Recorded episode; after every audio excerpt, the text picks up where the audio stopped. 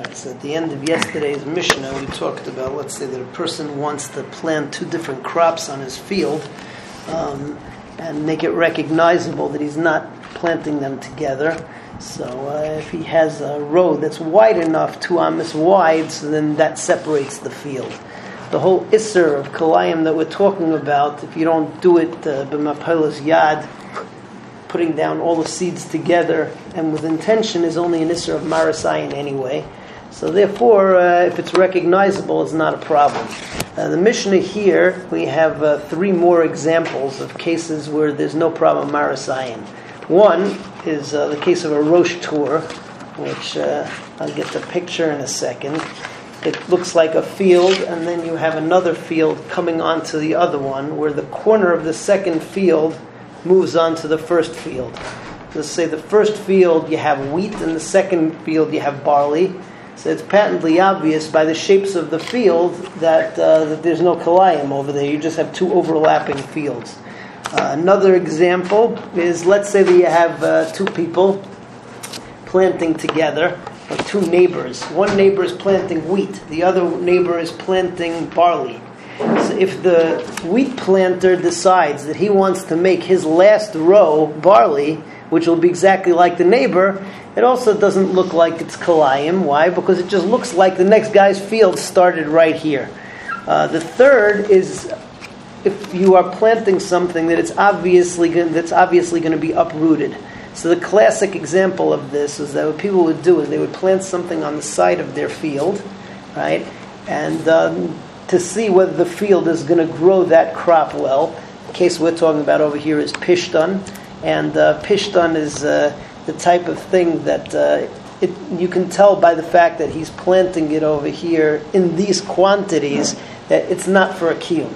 So if I plant on the side of my field pishtan, it's obvious to everybody that I'm going to uproot it because no one plants it in such small quantities on the side of the field. And the side of the field is always where you plant your pishtan to check if the field grows well. That also is clear that it's not kilayim. You have a machlokas, though. Let's say that somebody plants the pishtan in the middle of the field. So, on one hand, in such small quantities, so it doesn't look like he's really uh, planting it for itself, and therefore it doesn't look like kalayim. On the other hand, usually if you're planting to check the field, so you do it on the corner of the field, the side of the field. So that's a machlekes. Uh, we paskin that it has to be on the side of the field, otherwise it does look like kalayim. So that's Mishnah Zayin. If you have a uh, diamond, right, a diamond-shaped area, which is a, from the first field overlapping onto the second field, or at least being adjacent to the second field. So mutter mifneshu nirak sadeu. It's mutter because it's obvious that the two sados are uh, just intersecting, but it's two different fields with two different crops. If his his uh, plantation is wheat, the other guy's plantation is uh, let's say barley. Mutter hamin. So I can plant the last row of barley because it just looks like my friend's field. It doesn't look like kalayim. Let's say though my plantation is wheat and my friend's is wheat also. Mutter lismach telem shal pishtan. I can put a row of pishtan seed uh, or pishtan plant right next to his right next to his plantation. Why? Because it's obvious from the size of this telem. Usually, pishtan is an entire field. You don't just have one row. That I'm just doing it to check the field, and it's not for a. I'm going to uproot it very soon. Below telem shall uh, min acher. However, not a different type of plant, because other type of plant that looks like you really want to plant it there. Rabbi Shimon Aimer, Rabbi Shimon says, Echad zera pishtan ve'echad kol haminim. Rabbi Shimon is even matter in a small amount. Let's say that I plant tomatoes in a smaller amount than I usually would. He says that that's mutter also because it's clear you're just testing the field. But uh, what's it called? Tanakama disagrees with that, that it has to be patently obvious with something like pishtan that absolutely nobody does it. Rabbi Yossi Aimer, af be'emtza sadeh mutter livdaik b'telim shal pishtan. Even in the middle of your field, you can check the field with a row of uh, and uh, we don't paskin like either of these. We paskin like the Tanakama. All right, the next Mishnah talks about a case where, uh, let's say that I plant, I plant a crop which is obviously damaging to the rest of the field. So the classic case is mustard, um, which mustard seed, if it's plants, planted together with vegetables, it messes up the vegetables.